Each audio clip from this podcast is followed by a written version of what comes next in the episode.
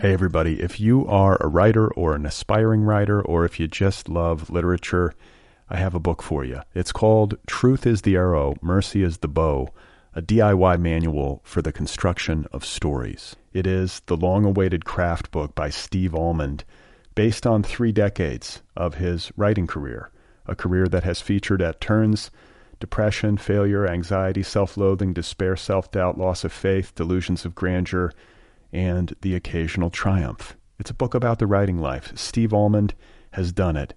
He has embraced it, the full catastrophe, and he has lived to tell about it. The Boston Globe says, quote, This isn't just a book about writing, it's a book about honesty. And Richard Russo calls it, quote, one of the best books on writing I've ever read. It's also the funniest by a country mile. Once again, it's called Truth is the Arrow, Mercy is the Bow, a DIY manual for the construction of stories by Steve Almond, available from Zando. Go get your copy right now, wherever you buy books. Hey, everybody. Today's episode of Other People is brought to you by Audible, the world's leading provider of digital audio books. Over at audible.com, there are hundreds of thousands, possibly even millions of titles to choose from in a tremendous variety of literary genres, and you can play them on just about any digital listening device that you have in your possession, whether it's your iPhone, your Kindle, your Android, whatever. And here's the deal, everybody. Right now, for listeners of this program, Audible is offering a free audiobook download with a free 30 day trial. You can go get a book by the Dalai Lama or a book by Pema Chodron. You can try to find yourself. You can try to achieve inner peace. Or perhaps you can get a book by Philip Roth or Don DeLillo or Toni Morrison or somebody like that. Just about any book at Audible can be yours free of charge. And if you do this, if you go get the freebie, it helps the program a little bit. I get a few nickels. That is appreciated. To download your free audiobook, just go to audibletrial.com slash other people. Again, that's audibletrial.com slash other people. This is a great deal. It is available right now. These are books. You can listen to them. Go and get them. Oh my God. You are not alone. You have found other people. You and I have a friend in common. Every stupid thing that a writer could do, I've done. I think it's really beautiful. Jesus, dude, what a struggle, you know? It was incredible. You know, it's like your head exploded seeing what was really there. And now here's your host, Brad Listi. Just one person at just one time. Okay, everybody, here we go again. This is it. This is other people. This is me and my brain. This is you and your brain. Thank you for being here. It's good to be with you as always. I am Brad Listi. I'm in Los Angeles. Uh, you know that, or you probably know that. I think you know that. Uh, do you know that? So, uh, anyway, I hope you're doing well as the holidays bear down, as they close in, as they envelop us. I hope it's not too terrible out there. I know uh, that this time of year can be heavy and stressful, and I know that it's been particularly heavy lately, uh, here in the United States at least. It's been exceedingly heavy and difficult with this tragedy in uh, Newtown, Connecticut. It feels like the worst and most heartbreaking life, uh, heartbreaking crime of my life, and probably all of our lives. It's just it feels like the worst thing ever, especially now that I have a young child, and uh, it's hard to even know what to say about it because it seems like everything's been said or everybody out there's chattering about it and not knowing what really to say. Um, what do I say? You know, it's like I look around and I look at what we have become and what we are as, as a species and, and what and the shape that we're in and the shape that the world is in. And it's hard for me not to think to myself, I don't like us very much. And I'm one of us. Do you know what I'm saying? That's what I keep feeling. Like, oh my God, what are we? What the fuck are we? And I'm one of us. So that's how I feel, truly, emotionally. I also feel spent and uh, dejected and depressed and all the things that I think everybody's been going through, and also frightened and pissed off. it's just a whirlwind of uh, of very you know various emotions, and you you know you couple that with the fact that it's the holidays, and you know it's just almost too much to bear. So what do you do? You know, you you sign petitions on Facebook to ban 50 shot cartridges, and you know I'm not a gun person, but I feel fairly tolerant. You know, in a free society, if you want to have a pistol or a, you want to go hunting, okay. You know, I'm tolerant. It's not what I would do. I don't understand the fetish with uh, guns and weaponry. But if that's your thing, great. But um, you know, th- these semi-automatic weapons and this war machinery uh, available at Walmart seems insane to me. So I find myself looking at it, you know, at everything, not just not just that specifically, but just everything, the whole state, the planet. You know, the pollution, just all of it. And I say to myself, my God, I don't like us very much. And I'm one of us. So what am I supposed to do? You know, it's kind of a circular argument, I guess. You start to think like that, and then you ultimately come to the point where you're just like, well, the only thing I can do is control myself and my own behavior, and I just need to try to be a better person and hope that that makes some sort of difference. And you know that means uh, that I have to like myself more, in spite of the fact that I don't like myself very much, and I don't like us as a species very much, and I need to also like other people more, in spite of all that. I think it's just compassion. Is that is that what the great uh, religious thinkers arrived at? That might be it. Like Jesus might have actually hated everybody and just been disgusted with the whole species. But then eventually you realize that you are a member of that species, and the only way to proceed is with compassion because we are such a mess. So I don't know what to tell you other than uh, what I'm going to do. And I'm just, I'm going to try to be better day in and day out, one moment at a time. Just be nicer, more patient, less certain of my own opinions, less inclined to speak or act in anger. Uh, and I think that however the process unfolds, if we're going to make our way forward and if uh, we're going to survive as a species, I think it should probably involve the reading of a lot of good books by a lot of really wise people. How does that sound? Does that sound good? Uh, speaking of which, my guest today is Diana Wagman. She is the author of four novels and a past recipient of the PEN West Award for Fiction. She is also an accomplished screenwriter. Her latest novel, The Care and Feeding of Exotic Pets, is now available from IG Publishing. And I should add that this novel is the December selection for the TNB Book Club. That is the Nervous Breakdown Book Club. TheNervousBreakdown.com is my online culture magazine and literary community. And for only $9.99 a month, you can join the book club. Every 30 days, you get a brand new title delivered to your door that is uh, less than the cost of a movie ticket. It's less than the cost of a book, uh, for goodness sake. And better yet, all of the book club authors appear on this program so you can read the book, then hear my conversation, or you can hear my conversation and then read the book, however you like it. So if you want to sign up, just go to thenervousbreakdown.com and click on book club in the menu bar. You can pay with PayPal, you can pay with any major credit card. It is safe, it's easy, and so on. Hey, everybody. If you are a writer or an aspiring writer, or if you just love literature, I have a book for you. It's called Truth is the Arrow, Mercy is the Bow, a DIY manual for the construction of stories. It is the long awaited craft book by Steve Almond, based on three decades of his writing career, a career that has featured at turns depression, failure, anxiety, self loathing, despair, self doubt, loss of faith, delusions of grandeur and the occasional triumph. It's a book about the writing life. Steve Almond has done it. He has embraced it, the full catastrophe, and he has lived to tell about it. The Boston Globe says, quote, This isn't just a book about writing, it's a book about honesty. And Richard Russo calls it, quote, one of the best books on writing I've ever read. It's also the funniest by a country mile. Once again, it's called Truth is the Arrow, Mercy is the Bow, a DIY manual for the construction of stories by Steve Almond, available from Zando. Go get your copy right now, wherever you buy books.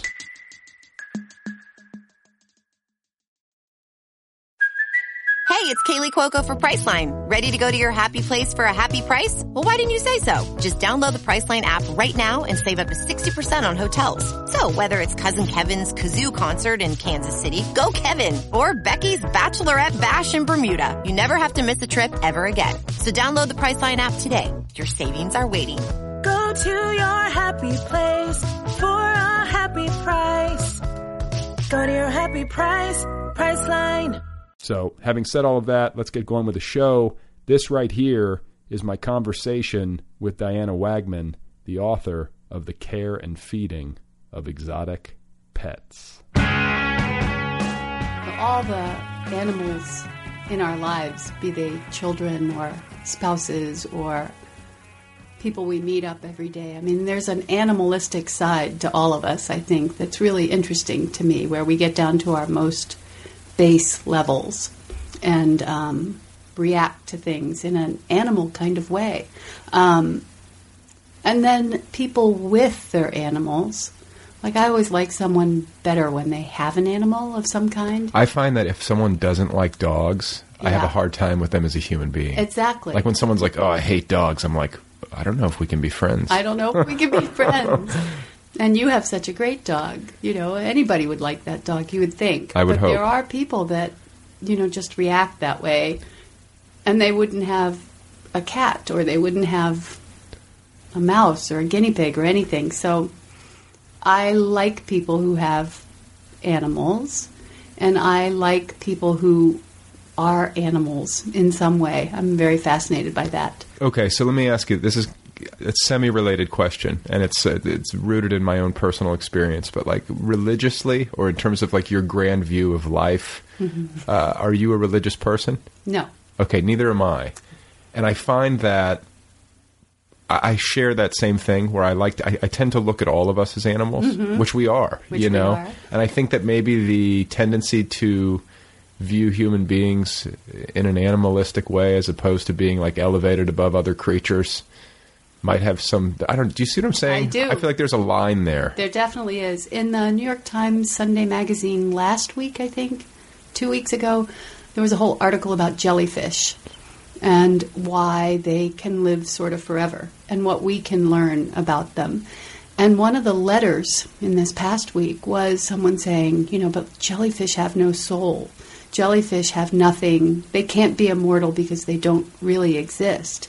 And we as humans are the only things that could be immortal, and we're immortal in the way we pass our stuff on to our children. And and I thought, boy, that's such an interesting distinction. That's such an interesting line that person makes about what makes us not animals is that we have some soul. He thinks. Don't dogs have some essence of life like that? You know, don't aren't isn't it in trees and rocks? I mean, I sort of believe that it's everywhere that right. that deepest essence of life. But I'm not religious, and this person obviously was. Yeah, yeah. I mean, I don't know. I just think it's kind of arrogant, and and that might be too harsh, but it seems a little arrogant to think that human beings um, are somehow the uh, you know uh, Special. special. Yeah. I mean, there are there are there are certain things animalistically that distinguish us. I think like our our uh, self consciousness, our awareness that we're alive, our awareness that we're mortal, all that kind of Right. stuff. That's obvious, but um, I don't think that that alone distinguishes us in a way that should make us feel like we're better. Right. And Ken Kesey wrote this wonderful essay about a cow dying on his farm. This is years after the electric Kool Aid acid test. Um, he lived on a farm in Oregon, I think, and a cow died, and the other cows circled around and mooed or whatever. You know, it's Yeah, the Yeah. elephants do that. I get very moved by Yeah. that. You know, whenever you see like the elephants mourning, and- Mourning. oh my god, and horses who come back together after years apart. It's I watch all that stuff on YouTube. Oh yeah, yeah, yeah, yeah. I was just gonna say those viral videos of like the chimpanzee who like had been separated from his human friends for years, and then he sign language, you know. Yeah, I love you. Yeah, right.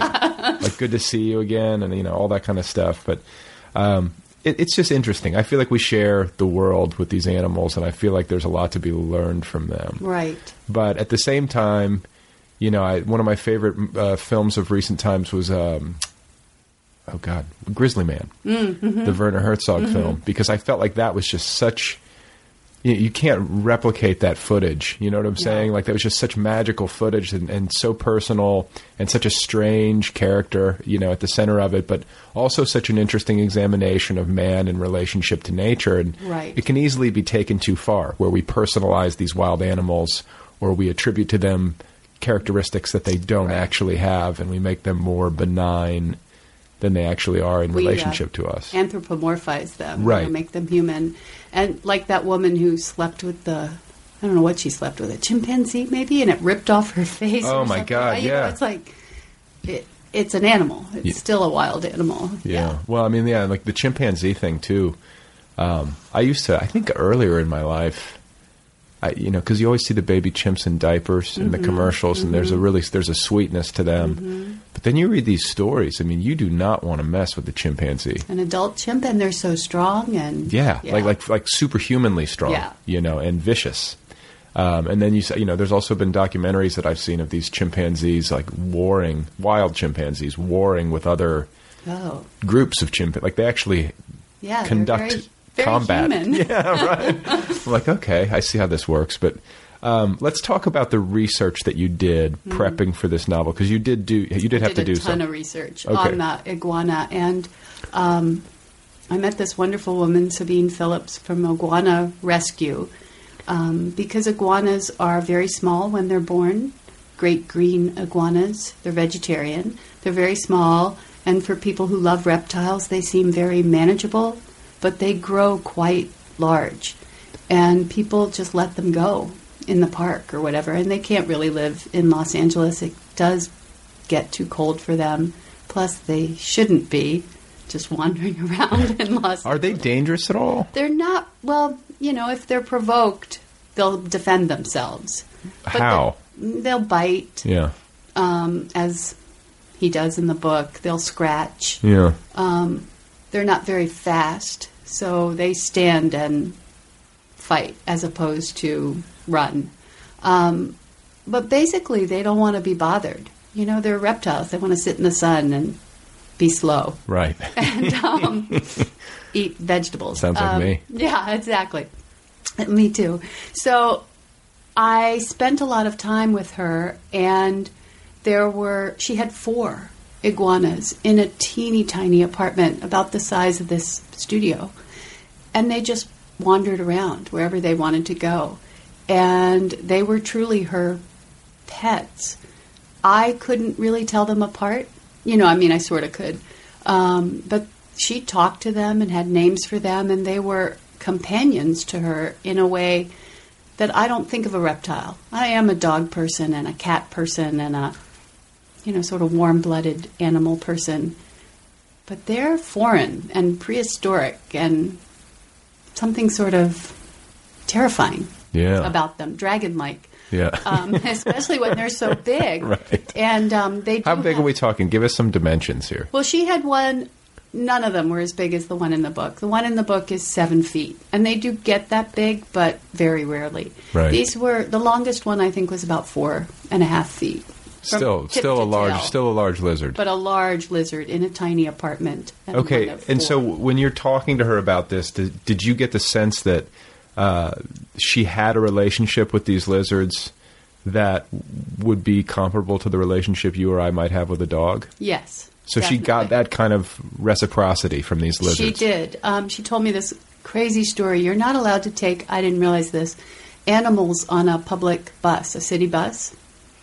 And sometimes they need to go to the vet or she needs to take them places or she goes to pick them up and she didn't have a car. So she would wrap them around her body under her clothing, Oh my god! like against her skin, oh, and travel with them. And I'd be hard pressed to do that with a dog. Yeah. You know, maybe a little puppy. Sorry, Walter. we'll get your meds next year. Yeah, exactly. Oh, So it was wild. That's wild. That's and that's a cer- that's a very unusual level Yes. of human pet interaction. But I found I went to the Anaheim, the big Anaheim reptile show, the Reptile Expo, Right. um, and talked to a lot of reptile enthusiasts, and they're an interesting breed. Okay, so break them down because I was going to ask you about this because this fascinates me. Like there, I can't. I mean, I'm a huge animal lover. I love having pets, but obviously now, especially now that I have a kid, it becomes less psychologically and temporally manageable. Right. You know, like how do I find time to take care of all these creatures? I, Right. Especially once you have a human in your charge. So, what, like, to, I, I, even so, if I had all the time in the world, I can't imagine being like, you know what, I'm going to get a python All right, that I have to feed dead mice to. uh, or live, Or you know? live mice, Yeah, yeah. That whole process would just, you know, And at the reptile show, there are whole walls of things to feed your reptiles. Oh. You know, that's the whole part of it. so break. But like, tell me about the humans. Well, I don't want to stereotype, but Oh, please do. there's a preponderance of tattoos Yeah. and sort of heavy jewelry kind of wearing. You know, they look like motorcycle people to me by in general. Right. Every once in a while you get the grandmother who for some reason is really into these snakes. Right. But most of them are there's a macho ness even among the women to having these large cold blooded animals. Okay. Okay, so we're on a track here that uh, this has actually been nagging at me for a long time.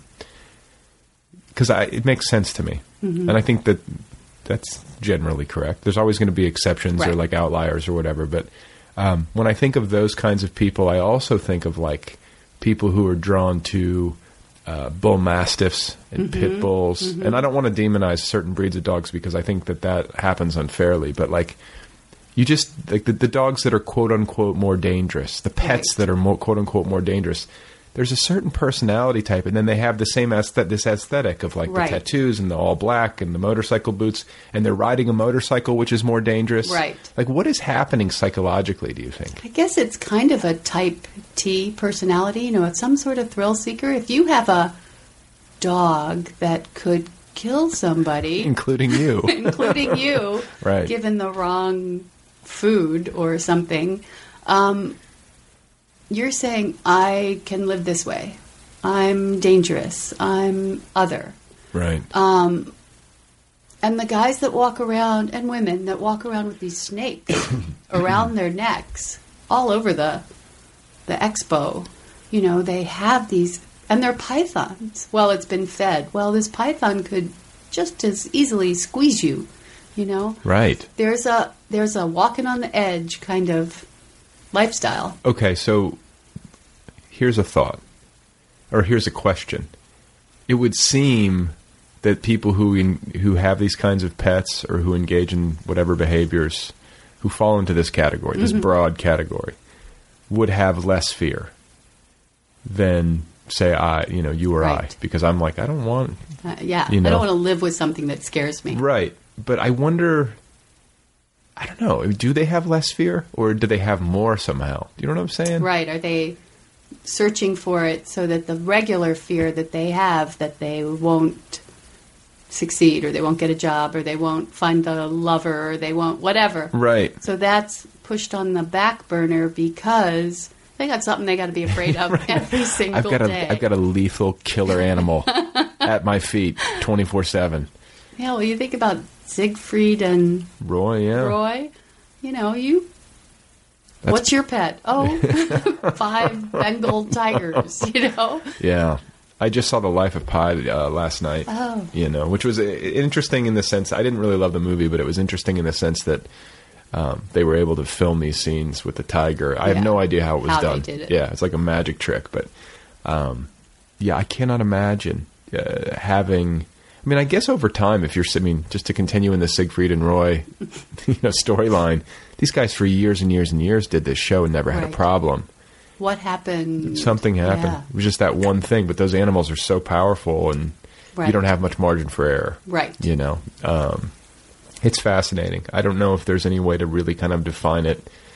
Um, you know, Well- in a satisfying way. But I'm sure there are some common threads. You know. Since we're talking about books, sort of, I just read a fantastic book with an animal in it called Death and the Penguin by Andrei Kurkov. Okay. Nobody's heard of this book. Um, it's translated from the Russian. And this guy who writes obituaries, the zoo is closing, going out of business, and so they're giving away animals, and he takes a penguin. I love it already. I know. and he lives with this penguin who sort of stands in the corner and stares and eats old fish and you know See, I could have a penguin. yeah doesn't seem If I lived if. I lived somewhere cold, I mean, and had a yard for it, right I think you would so need. weird Yeah. it's just a wonderful story That's great. Yeah, and and uh, so you you mentioned that it was translated from the Russian, and Mhm. this brings up a, a writerly question or a readerly question.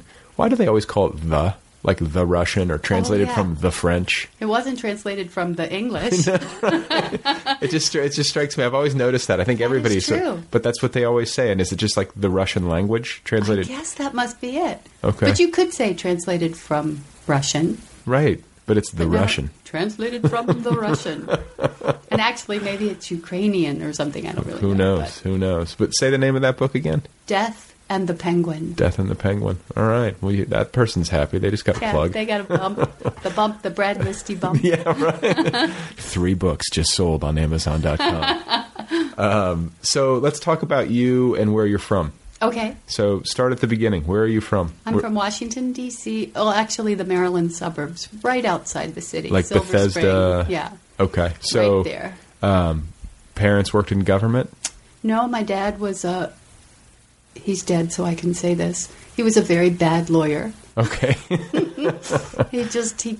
I think all his clients lost, and they paid us in um, services often, like we'll fix your bicycle, we'll fix your car, we'll put a new roof on the house and stuff. Right. And my mom was a school teacher, Okay. and they didn't stay married very long. They did not. Okay. Mhm. So what was it like growing up in the the shadow of Washington D.C.? Well, we were actually um, a very political family, and we went to all the marches. I was very little, but I was there when Martin Luther King gave his speech. The I Have a Dream. The I Have a Dream. I mean, I don't remember a thing about it. I was tiny, but the whole family went. Um, so we were, and we kept, we had people come and stay with us that were there to go to marches and stuff. So it was this kind of activist in that way, sort of um, family, but it made us very ostracized in the neighborhood. You know, it was the just because just bec- 60s. Well, did, did your did your folks have politics that fell outside of the norm in your particular neighborhood? Yeah, they did. So, okay. They were those. Eventually, they were hippies, but at that point, they were just radicals or whatever. Right. It was. They didn't have a name for them yet. Yes. so they were sort of ahead of their time. They they were, I guess. It's interesting. And um, when I moved to L.A., which is now 23 years ago, I missed at first the politics. I had lived on the East Coast all along, and I thought, well, wait, where are the politics here? But they do exist. They really do, and you can get involved. But it's not the same. No, I mean- went to my first march here, and oh, there were a few people over there, and a few people over there. Everyone's on their cell phones, Right. texting. Then they're going for coffee. You know, Right. it's different things. So. Yeah, I mean, it's it's it's a weird. I mean, like especially now in the wake of all this tragedy and everything, like thinking of Oh. activism. I mean, it's been a really intense few days. We're Been recording really this. intense. Uh, this show's probably not going to air for you know a little while after uh, the holidays, but uh, we're recording this just a few days after Newtown, and so it's just been like a really, t- especially for someone like me who's a news junkie. Right. It's been really just an awful. Awful. I have to turn off the spigot. I can't take it. I, Right. It's literally like making me sick. You know. Yeah, Like- I actually put on Christmas music just because I had to, and then that made me so sad Yeah. that I just turned off everything. I, just, I listened to my dog's bark. I need to go to like very remote island. Yeah. You know, that would be nice. Crazy. It's just been yeah. And so it makes me think of politics and activism and like change and what the power of one person and what can you do and you know, I'm not a person who is cynical to the point where I don't think it matters or that I think you're supposed to just turn your mind off to all of it or that it's all just fucked and everyone's Right. crooked and I don't think that's my attitude, uh, which is sort of surprising. I sort of expected that for myself, but uh, you know, I, I I understand the corruption, or at least I'm sensitive to it, and I understand. I don't know what an icky world it can be, Right. but I think to completely disengage, especially now that I have a kid, doesn't feel like an option to me. And at the same time, it's like, okay, so if you're not going to disengage, how are you going to engage? Right. And that's not an easy answer, you know. So Right. it- you know, these sorts of situations always bring it back into the fore, and this one in particular, I think, is just like made me like we've got what to do we something. We've got to do something. I called the NRA. Somebody on Facebook said, "Call the NRA," and gave their number. So I called and left a message. Like, I just I've been having so what? fantasies of like just like a big, huge, huge helicopter with like a giant net filled with all the guns flying over a volcano and just dropping them in. Oh, so great. you know, I just want them to be melted. Like I don't understand the the, the allure. I don't Well, understand. and a friend wrote to me and said, "What if instead of bullets, people bought poetry? And what if this guy, this poor young man, because I do feel bad for him as well, had broken into this school and bombarded, bombarded this classroom with poems? you know, ah. I mean, it's like there's a subversive side to that, you know, but it's not. I don't know. It's complex. It's complex. And the answer, you know, it's just uh, there's not one answer, but something needs to be done, and I don't think we're gonna. We're obviously not gonna solve it Mm-mm. in the next, you know, forty minutes or whatever. But it's just But maybe in the next four years. maybe, maybe, and or so get there. Well- go start going there. and that's the thing though is that like you know when you take kind of a long like a, a higher altitude view or a longer view and you see how changes happen it can be encouraging Right. things have there has been progress it's not like we've been frozen for all of the history of the No. species i mean certain cycles have repeated themselves but i think that like you know change can happen it just often doesn't happen as quickly as we might like Right. so anyway um, so growing up your parents are hippies your father is an Bad lawyer. a, a bad lawyer. Uh, your mother's a school teacher, and you have any siblings? I have an older sister and brother that, well, my brother was much older than I am, and um, more of a hippie family. He avoided the Vietnam War and went to Canada. Oh wow! So So we're talking like real hippies. We're talking real hippies. so he didn't. Um, he wasn't around. I barely know him. But Wow. he's a lot older than I am. But So how many years? Canadian woman. He's sixteen years older than I am. So I was, you know, four, and he left forever. And he'd been in college before that. So. Um, Where did he go in Canada? School before that. Um, Toronto. He went to Toronto and he taught at the University of Toronto. He got his PhD in physics, go figure. And he taught there and he married a Canadian woman and, you know, became a Canadian, Made a life. Made a life. Um, so I didn't grow up with him, but I have a sister, an older sister that I did grow up with. And um, when you were young, were you all, were you already writing? Always. But- Always. But I, it's it was you know something I thought I could not really do. I never thought I was very good at it, or that there was not a lot of reward for it, like at my school, my public schools, or any place. So I sort of pushed it aside. It was just something I did at night before I went to sleep, or when I had time on my own. Um, I didn't really think about it as a career. I still can't really think about it as a career. Right. Not, Not many people can. you're right. But um, I didn't think it was something I could do. And I tried a lot of other things. And um, it didn't, it just kept coming back to it. And then I thought, I know, I'll write movies. Because people who write movies, first of all, it's a craft, so I can learn that. And second of all, those people make money. They have a life. You know, they support themselves. Um, so I came out here and I went to the AFI. Oh, okay, so that's what brought you to Los Angeles. That's what brought me to Los Angeles. Okay, American Film Institute. So what was that like? Fellow.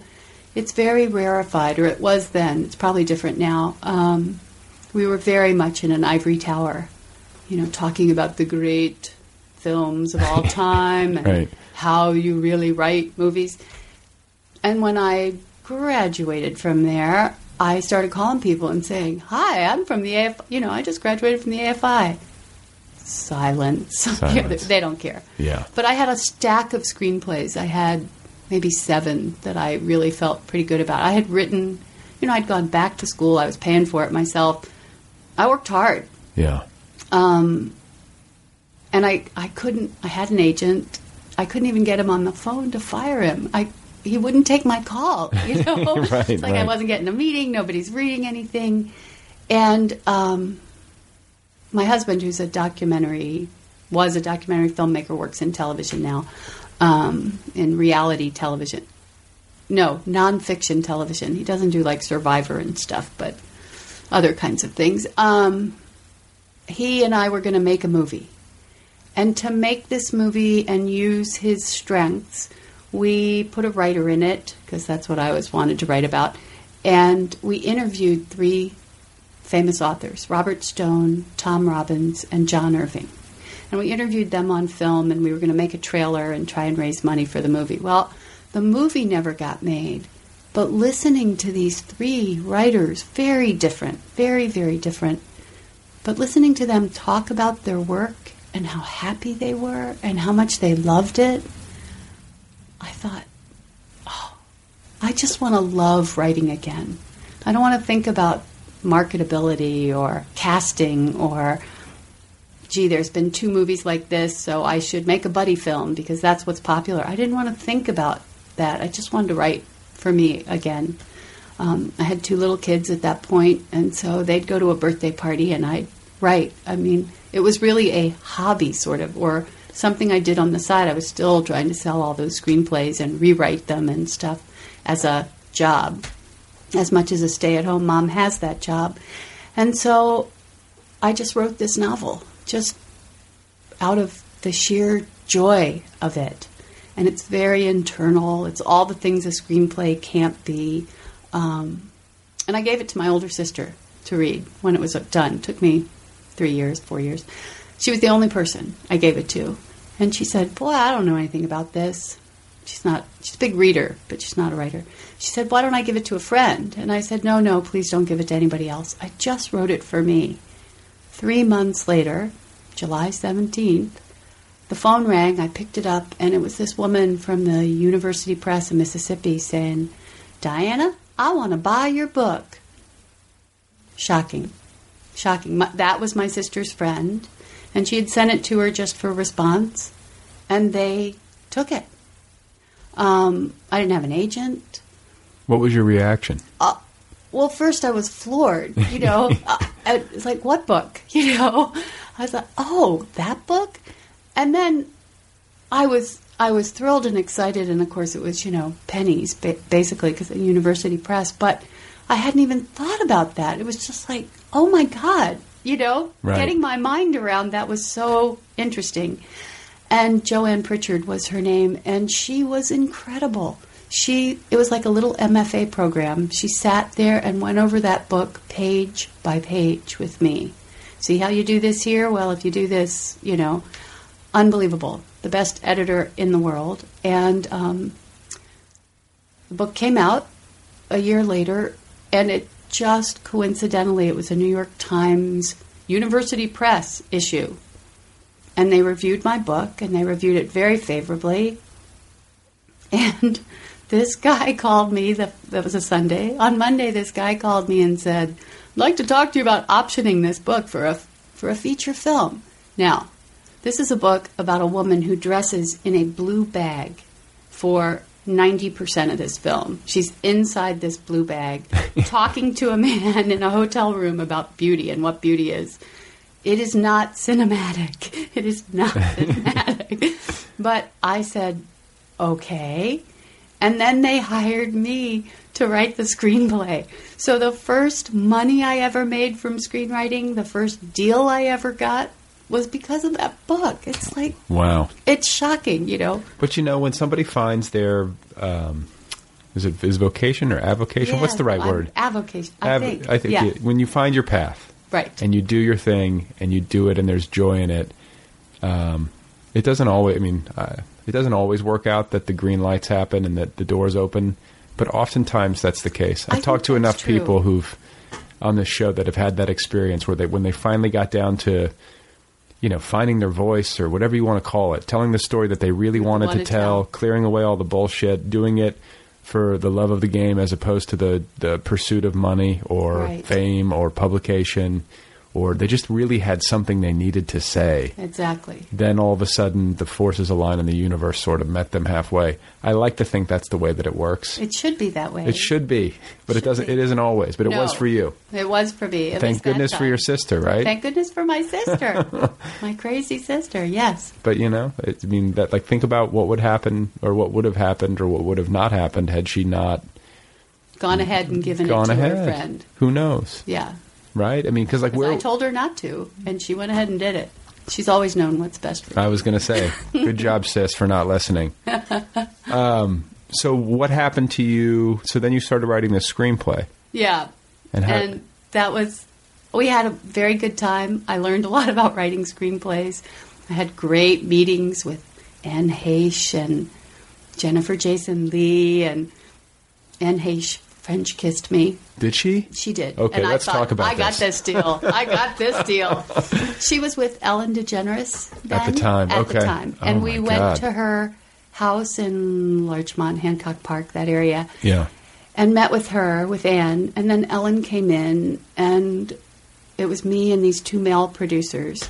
And I really felt like they were sort of testing us. Is this going to be okay? Is this our relationship going to be okay? And we talked a lot about it, and no surprise, Anne really didn't want to spend 90% of the movie inside a blue bag. I was going to say. she kept saying, Can't I be behind a door? Can't I be. You know, she was happy to be naked behind the door for no particular reason, but she was happy to. But, you know, she didn't want to be unseen. And that was the problem we had getting the movie made from the get go, obviously. yes. Um, but we had a really great meeting. They were terrific. They were both in their pajamas. But that was okay. We were at their house, you know. um, and then when we left, I gave her a book. What, wait, wait, wait a minute. What kind of pajamas were you talking? Because I'm seeing Ellen in like the man pajamas. Both of them. Both of them were. Yeah, like Okay. I Love Lucy pajamas, Okay. you know. Yeah, yeah, yeah. Um, like pajama pajamas. Pajama pajamas, Yeah, okay. striped, I think. Not like It- nighties or anything no, like that. Okay. pajamas. Yeah. Men's pajamas, men's style. Yeah. Um, so then we left, and we were all sort of in a line, and Chip left, the first producer, Todd left, the second producer, and then there was me, and I handed her this book, a copy of my book. I said, I signed it for you. She put her arms around me and, you know, sort of went in for a kiss. I thought, okay, a little kiss. It was like, a kiss! and I left there kind of going, wow. Well, how did you react in the moment? At I the guess you in the moment you're just like, okay, I go for it. Yeah. You know, it's like, what else am I going to kiss a movie star? it finally happens for you, and it's And Anne it's Anne Heche. with Ellen DeGeneres watching. Standing right there. That, okay, so do you think that was preconceived? That must have been preconceived. I'm gonna Maybe I'm gonna French kiss this test. author. It was a test. Or the test. I hope I passed, although we didn't get the deal. I want to be so- tested. How do you get this test? How do you get this test, and who from? That's the question. That's awesome. I've never heard of. I've never uh, quite heard that story told before. So that was my screenwriting. You know, that was why screenwriting was so fabulous. yeah. Um, but the movie never got made, and it is that blue bag, and I never got kissed again by anybody. Well, you never know. You, you know. never know. they could drag it out. this, is, this is a craze sweeping Hollywood. Um, so when it comes to, and let's talk a little bit about Hollywood because so many of my listeners and so many writers, um, you know, especially these days where I think like the money to be made in books is so difficult to get your hands on that I think a lot of people think, well, you know, I'll have I'll write a television pilot, Right. I'll write the next Mad Men, or I'll write the next whatever it is, but. It's a really difficult business, and It it's is. very, very competitive, and it doesn't make a ton of sense in terms of how things happen. You know, like it just sort of, you know, I I've tried to figure it out. I guess I'm I'm asking you for answers, but it's like, is it just luck? Is it a little bit of both? Like, how do you view it after your experiences? Well, I think I think a lot of it is luck, um, and being in the right place at the right time. You have to have good material, but God knows we see a lot of television that and movies that you go, how did that get made? Yeah, And some of it is just knowing this person who knows this person who knows that person and then um, being there at the exact, right time. right time. And oh, you know, the executive at some studio was just thinking about turtles, and here comes this script with a talking turtle in it. You Yeah. know, who knew? I wonder how many people in this town have the ability to make a movie happen. Oh, I bet there are very few I would- actually. can actually push a button and say, I wanna "It is do this." done. The money is flowing. It's going to happen." Because even um, I saw Silver Lining Playbook. Yeah, I like that movie. I liked it too, and I heard David O. Russell talk afterwards. It took him five years to get that movie going. yeah, You know, because it was a hard sell, and you've got Bradley Cooper and Jennifer Lawrence. Lawrence, Yeah. and it's still hard to make. Well, you know, I, I, I heard the same thing said about Alexander Payne and how, you know, there was a big lapse of time in between Sideways and The Descendants. Which is so weird. so weird. He can't get movies financed. right. Why would that Him. be? If he Yeah. if he can't, then we're all screwed. Then we're all screwed. You know what I'm saying? Like these guys have pro- they have proven themselves. Over He's a gifted right, like both of them. You know, Right. David O. Russell and th- those guys kind of fall into the same category. They write, they direct. Their movies Right. have like a distinct personality. Personality that, uh, that people like. That's frustrating It's to a, me. It's a terrible business, I think, and I don't know anybody that's in it as a, particularly as a screenwriter, who's actually happy. um, I know a lot of happy novelists. Yeah. You know, miserable but happy. Yeah. But I don't know any happy screenwriters. They're all just miserable. Well, you're just a, you know you're sort of a cog in the machine, Yeah. and you're you know it's a. I think a lot of here's what I here's what I would surmise as far as that is concerned is that, and that sounded really formal. Here's what I will surmise, but Please surmise. yes, uh, what I mean to say is uh, the reason why I think that might be the case is that people who are writerly in nature tend to be lone wolves. Mm-hmm. Like that's the inclination. That so I just true. want to go hide out in my, um, you know, cave, my little, you know, study That's carrel I'm at the library. happiest. That's where I'm My happiest. Dark room with the computer. With the Yes. computer, the piece of paper, whatever it is. And when you get into the uh, world of entertainment, whether it's television or film, it's an extremely collaborative process, and the writer is an extremely expendable component. Right. And so, you know, when you write a screenplay, and I think that th- this is a part of it that you have to be a realist about if you're going to do that sort of thing, is, you know, it's just the blueprint, Right. you know, and then the other people go on to build the house, and you have to be aware of the fact that what you're you're just drawing the blueprint, Right. And it can be scrapped, and it can be noodled with, and I think that can be extremely painful for somebody who's you know poured all of themselves for a year or whatever it is into some screenplay that they feel really Right. strongly about, and then to see it get mangled or to see it get altered, difficult. really difficult. And I always say to people who say they want to be screenwriters, I say, have something else that's yours. You know, knit or take photographs or Collect iguanas. collect iguanas, something. Yeah. You know, I ended up after Skin Deep came out and after it was option and all of that, a screenplay that I wrote at the AFI was bought and produced. Shocking.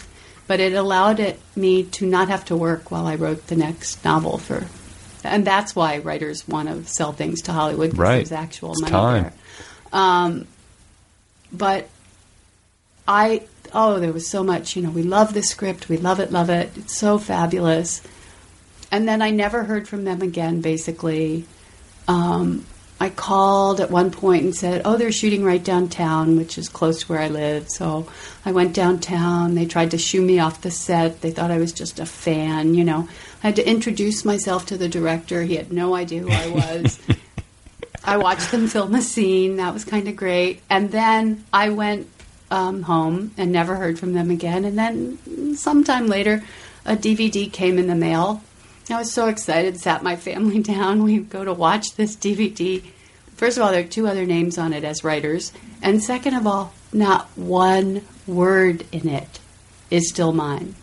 Wow. Not one. The story is kind of, sort of what I had come up with right. but not one line of dialogue. And I thought, oh, thank God, I'm writing a novel. Thank God, I.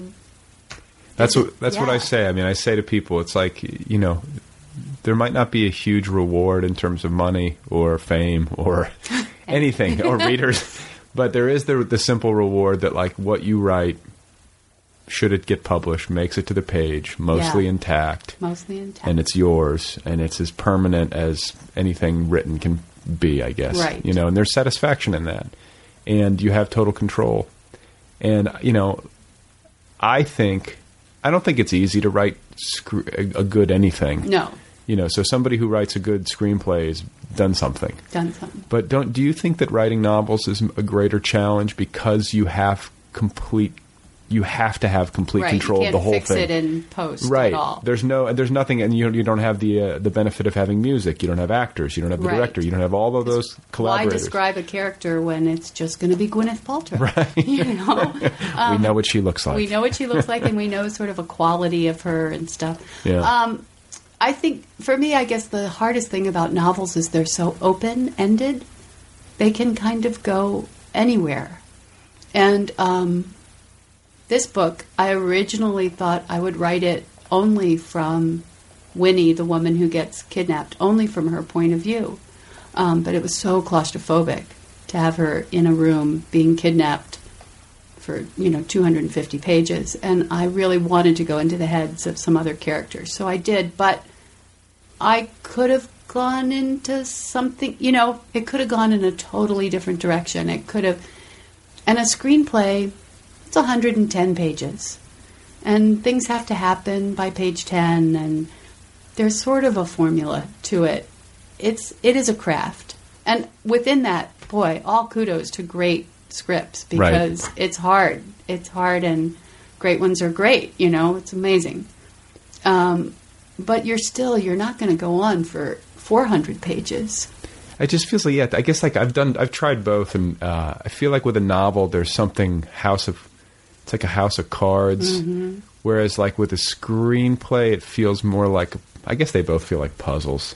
I don't know if I have the right like analogy, just like at the ready, but they're different. Yeah, and and, and just the, the novel feels a lot more unwieldy to me, and a lot more difficult and dangerous. Yes. I feel like you can keep trying. Like with 110 pages and mostly white space, it just Mostly feels more manageable. Yes, and you don't have to go into anybody's head Right. because in our heads is the scariest place of all. You Oh, know, it's scary when someone gets kidnapped, but what that kidnapper is thinking is a whole lot scarier than two people sitting in a room, one of them kidnapped. That's right. So I find that the scariest part of novels is like I know these people and I have to be in their heads with them and you know So okay, so how do you get inside the mind of a of a deranged person?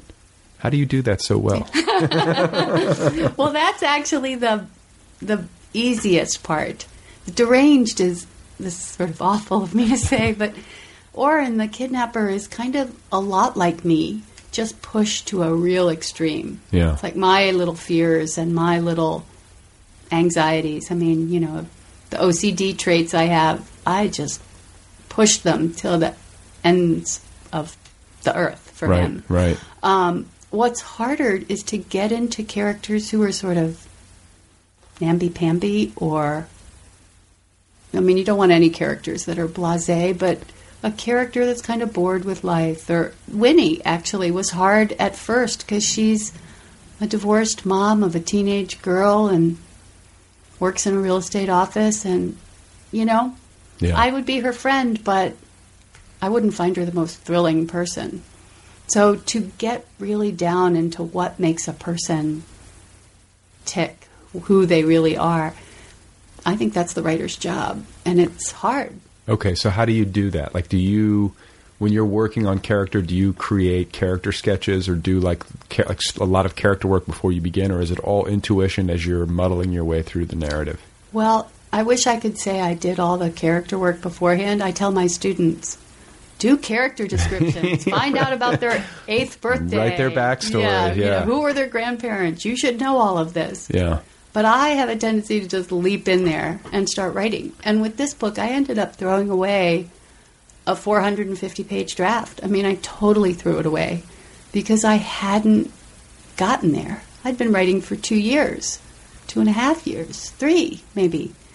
And it just, I couldn't get it. And Winnie was the big problem. Okay, so let's stop here this is an interesting juncture. Like, first of all, how did you make the decision to scrap it, and what was that moment like?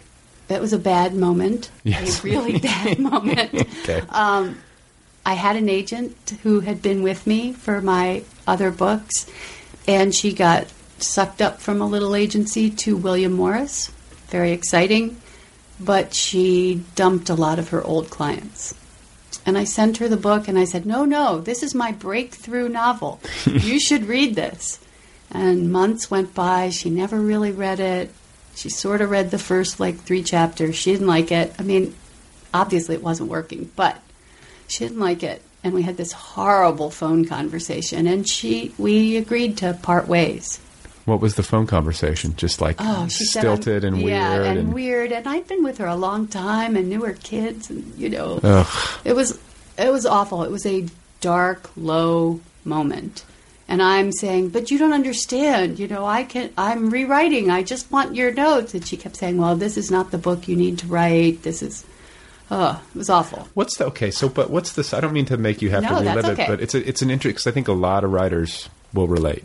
Yes. It's a difficult market, and it's difficult to find representation that will stick with you, and that you know. And then there's also like there's also, there's also a strong part of me that can empathize with the agent Yeah, of course. because they're out there trying to sell stuff, and it's so tough for them. And like with advances being what they are, like they're not making any money. they're not making any money. You know? And with, you know, being at William Morris, there was a certain amount of pressure. That's right, for right. her, you know, that there hadn't been at the tiny agency. She sold my book for, I don't know, a thousand dollars or whatever. It's fine. You know, Yeah. nobody was going to say thousand dollars. Right. But William Morris, she needed to make big sales. So what's the subtext? And like what what what was she advocating? Like if this is not the book that you need to be writing, what was the book?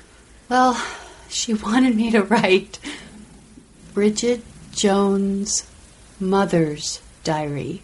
I mean, that was what she called it. It was sort of like, you know, I'm a little older. She wanted to write, wanted me to write about an older woman dating.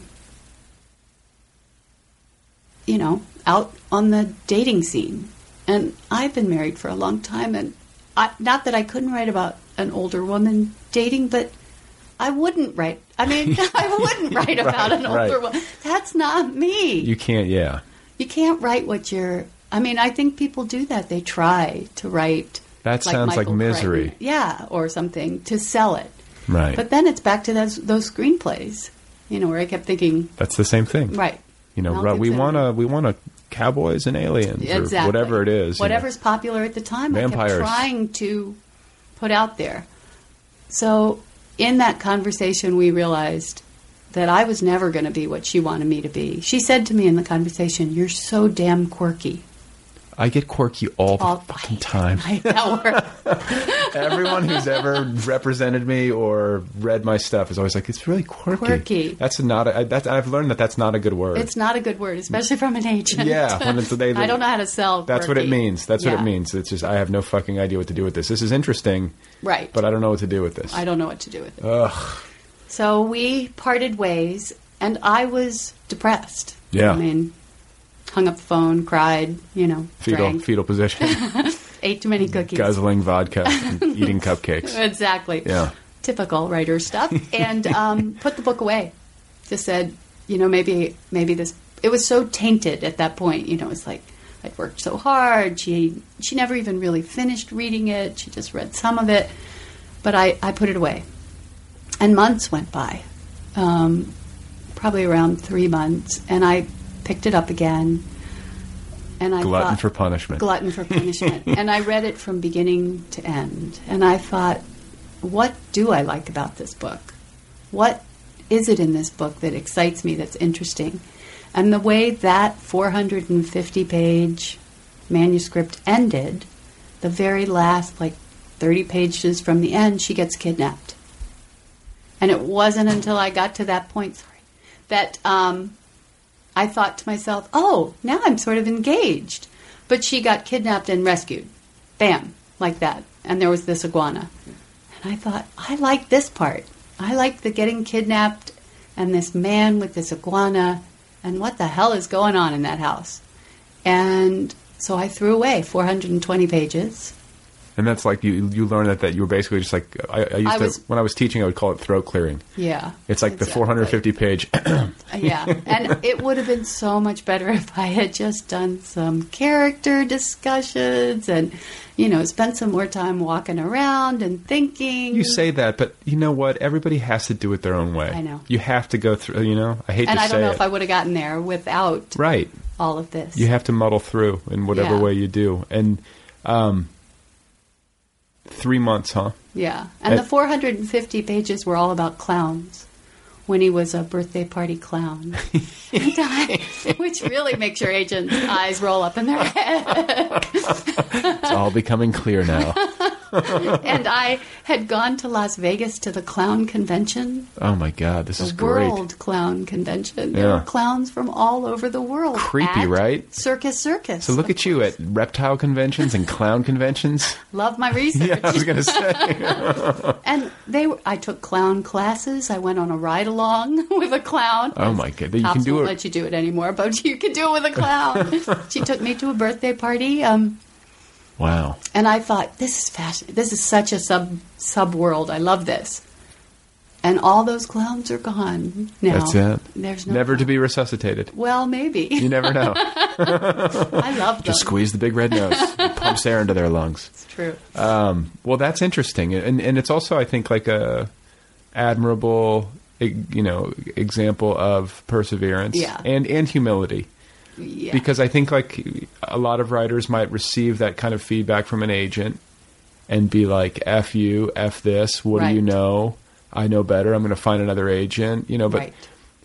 looking back on it, what's the lesson? Like, is it like where do you see your wisdom when you have the benefit of hindsight? Was it was taking that three month period to sort of breathe a, g- a really good idea? and That was a really good idea. But probably what I should have done was taken the three months or two months or a month before I sent it to my agent.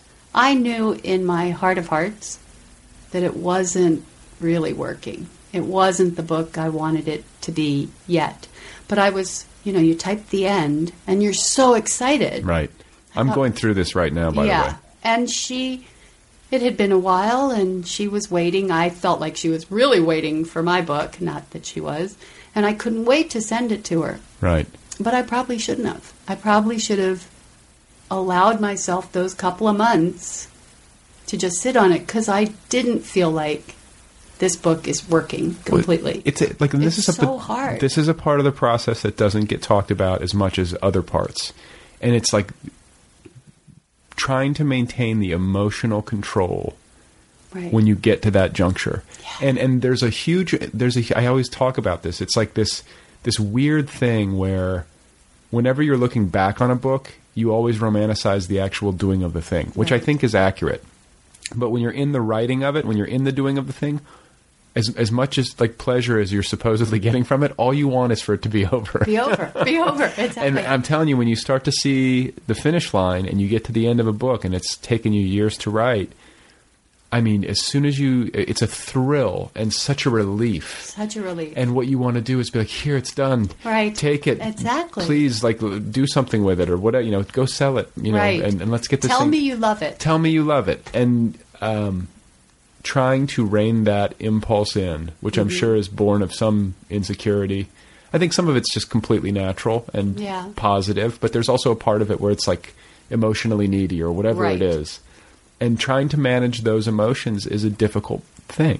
Right. And I think most writers, it's trial and error. Most writer, for a lot of writers, it's mostly error. yes, mostly error. It's really difficult. Difficult for me. Yeah. And you know, I, I don't know. Maybe the the really good ones are expert at knowing how to play that or something. But or something. it's difficult. It's really hard, even with like a short story. You know, you finish a short story and maybe you've written it in one big burst, and so you sort of think it's great because it was all this kind of feeling all together. Mm. And I'm going to start sending it out to these lit journals right away. But I really believe if you can just leave it for a couple of days and go back, maybe you'll just see the typo that you. And it was in your name. right? Who knew? Who knew? um, I don't know. It that's the hardest thing, and I think that's the lesson that I learned. I learned a couple lessons. One was stick with it. Mm. You know, don't give up. I started another book in the middle of this, and then I had to put that aside to go back to. It was like it was noodling me, you know, niggling, whatever that word is. It It wouldn't was- leave you alone. yeah, it wouldn't leave me alone. Um, you can do this. You can do this. You know, and then it's like an ego thing. Oh, you can make this work. Dreams of clowns right. urging you on. Urging me on. That's an awesome. I mean, if we- we'll call it a false start, that's fair, Yes, right? a very- But that's an awesome false start. Clown conventions. You know, if you're going to go, go big, right? I still get emails from the clowns. you do. I do. And okay, so just by way of comparison, uh, you know, herpetologists and people who are really into reptiles versus the clowns. The clowns. What is those two There's something subcultures? similar. Is Just- there? Well, anybody who's obsessed. Yeah. There's an obsession gene that some people have, and it's that to me is so fascinating. I'm too big a cynic, I think, to get that kind of obsessed. I don't know. No, I I've mean, I'm ha- pretty obsessed about my writing, but not in that same. I, but you know what? I've been having this debate with myself lately too, and it comes to and, it, and it's in that same vein with regard to obsession and monomania Mhm. and just that kind of focus and that kind of love of something. Uh-huh. And I, you know, I'm swimming in writers all the time online, Right. at least, you know, and uh, I'm very aware. You know, it's really not that big of a community when you get down Right. to it because you see the same faces and. But I know a lot of writers, and I read a lot of stuff about writing, and there are writers out there who, I mean, they really love it. Right. Really love it. They love the books, they love the writing, and I love it. But like, I have been saying to myself lately, like, I don't know if I'm capable of loving it or anything right. that much, and Right. it worries me. It's like almost like I wonder if it's a prerequisite. Like you have to have that sort of obsession in you, and I don't know if I do. You know, Well, I, you know, each book is an obsession. yeah. So sometimes I think that I I do love the writing and I love words and I keep a list of words and things, but sometimes I think I love the writing because it involves me in another world. Because I am that person who would rather be home in my little dark garage, which is where my computer is, Right. by myself. You know, I'd rather be there. But I'm interested in other places, and through my writing, I can go there Right. and be that person. Right. Um, And when you get into a book and you're really into it, then it does become an obsession. Obsession. And you have to get back to it. and you think about it all the time. That's a good when you're place to be. Dishes or something. yeah. But yeah, there are writers who go to writer conventions and wear writer T-shirts and writer love sweatshirts. it. They love it, Yeah. and I'm not that writer. Yeah. I'm not that. So it's okay, though. Yeah, it's okay. Because I've been worried about myself. no, like, it's I don't maybe know it's if, better. maybe. You hear that? You hear that? You obsessive people out there? um, well, you know, it's interesting. And when you look at your career and you try to project going forward, do you ever have um, a difficult time generating the kind of energy that you need or thinking of it, you know, because like book sales and you can't measure yourself with those kinds Mm-mm. of things. Like, where do you find the motivation? And obviously, you've got your life set up so that you can write, which in and of itself is a feat Is a feat and a luxury. You and know, a like, it's a it's a difficult I'm a lucky thing. person. Yeah, you know, I teach two days a week, and I have a husband who makes a living, so I'm lucky. you can do it. But everybody, that aside, Yes. everybody who does this, I think, secretly thinks like I could be the one. Yeah, I think you have to have You have that. to have that I could be the one who wins the lottery, which is Right. essentially how it is these days. You know, like- National Book Award, Right. I- you know, But you know what's crazy is that like I wonder. I think if you win the Pulitzer or you win the National Book Award, it, you sell some books, right, serious books in the in the uh, context of book sales. right. But I wonder if like you're just a National Book Award nominee. Does that help? Does that have help? that little gold sticker? Yeah, you I know? don't know. And it's like it's almost like cruel. It's like God, you get you get like one of four books nominated, but unless you win, Right. You know, like then you don't get the press and like America loves a winner, and you know, I get excited about the writing. I do. You know, about a new idea. Hmm. Like I've just finished the first draft, very rough first draft of a new book, and that's very exciting to me. I'm thinking about it a lot, and everything I hear on the radio sort of, oh, hmm, maybe I could put that in there. You know. yeah, yeah, yeah. Um, but when I start thinking about, oh, and then I have to sell it, and then even worse, I have to come out of my little dark room and market I'm it. sorry I asked you to come here. it's a pretty little dark room. yeah, it's pretty right. nice. we can turn the lights down if you want. Make you feel like you're more in your natural habitat. My natural habitat. But um, you know that part gets overwhelming to me. Yeah. And just because there's so much to it, and all the things that they say about if this book doesn't sell a certain amount, it will be that much harder to even get a publisher for your next book. Oh God. And then then you just feel frantic. So what do you do? You have to turn it off. I have to turn it off. I do. Yeah. I know. I mean, you know, writers who make marketing their books a machine, sort of. They Yeah. can really do it, and you see them everywhere. You know, I hired Litbreaker. I did an ad. Yeah. I tried to do what I could do, but I'm not gonna. I I'm not going to go with a box of books in the trunk of my car Yeah. around to every, you know, iguana person and say, please buy my book. and like be searching Twitter to find like hashtag iguana people. Exactly. And, you know, and that's the thing too is that like, um, I don't know how much that stuff even does. I don't know either. It's impossible to quantify it for one thing, and then you know I know I, I myself. I mean, I when my book came out, I was on every social media. I was Right. blogging. I was doing anything anyone told me to do. Exactly. Because you want to fight for your book, Right.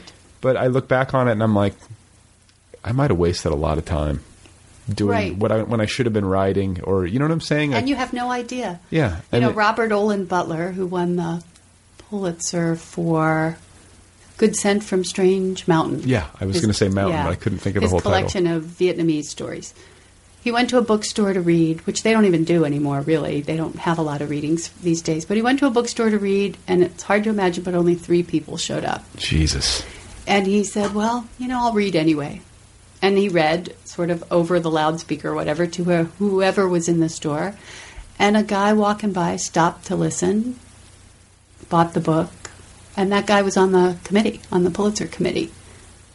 So you don't know. Wow, yeah. You know, you got to try. You got to put it out Oh, so this was he? Only three people showed up before he won the. Oh, yeah, way before. Okay, okay. I was going to say, Yeah. like, God, I'm so depressed. yeah, he's the Pulitzer Prize winning author who, and only three people. But you know, that wouldn't surprise No, me. No, I went to see Richard Ford at ALOUD, and there were plenty of room in the house. God. And I thought, oh my God, he's Richard Ford. Yeah, Yeah. So that's the that's the the landscape that we live in. Right. Um, so what is? You said you're working on a novel. I am. You finished a first draft. I did. How do you do it? You do go through multiple drafts, or you like a Multiple draft. Obviously, I'm hoping I'm not going to throw this whole draft away. I think actually I'm writing a book that I like, you know, that's okay just the way it is. I feel pretty good about it, actually, which is very strange feeling. Okay, so if uh, if this if this book, uh, Care and Feeding, could be boiled down to like two words, I would say first clowns and then reptiles. Right. This new book, one word. One Um, survival. Okay, survival. Um, I thank you for taking the time to talk with me. Thank hope- you. Yeah, it's been Getting fun. me out of my. right. my hovel. I will now let you return to your your dojo. Thank you. Okay, you guys, there you go. That is it. That is Diana Wagman. Go get her new novel. It's called The Care and Feeding of Exotic Pets. It is out there now from IG Publishing. You can find Diana online at dianawagman.com. She's on the Facebook, and you can follow her on Twitter at Diana Wagman. Thank you to Kill Rock Stars for all the great music. Be sure to check out killrockstars.com. And uh, hey, ladies and gentlemen, if you want to donate some money to help the victims of the tragedy at Sandy Hook Elementary, uh, if you want to help that community a little bit, the United Way of Western Connecticut has set up a fund. So if you want to uh, throw down a few dollars, please visit www.newtown.uwwesternct.org. And you can also donate to Newtown Youth and Family Services. This particular organization is providing counseling for family members and students and uh, anyone affected by uh, this awful tragedy. So, if you would like to help that uh, cause, just visit newtownyouthandfamilyservices.org. Okay? Uh, all right, folks. Good luck out there uh, in the shopping malls. Good luck out there as you uh, manage the impending holiday situation. Uh, if you were thinking of sending me a gift, not that you were, but in case it crosses your mind here and there, please direct all gifts to the people of Newtown. Send them cash, send them baskets of food and sundry items, send them your best good thoughts, and uh, remember to hug everyone you know, including complete strangers, uh, within reason. Like, you know, don't hug anybody who looks like they might grope you or something, unless you're into that. Uh, please remember that F. Scott Fitzgerald died of a series of heart attacks and that his most recent royalty statement at the time of his death showed that seven copies of The Great Gatsby had sold during the preceding six months. That's it for now, folks. I'll be back again soon. I appreciate you listening. I appreciate you spreading the word about the program. Uh, I will now bid you farewell. I'll be back again soon with another show. And uh, please remember, there's no break throughout the holidays. The podcasts will continue to roll out on their regular schedule because I'm committed to delivering high quality content to my audience. Do you understand me? Uh, I'm committed to you, and this is high quality content. The quality of this content is high.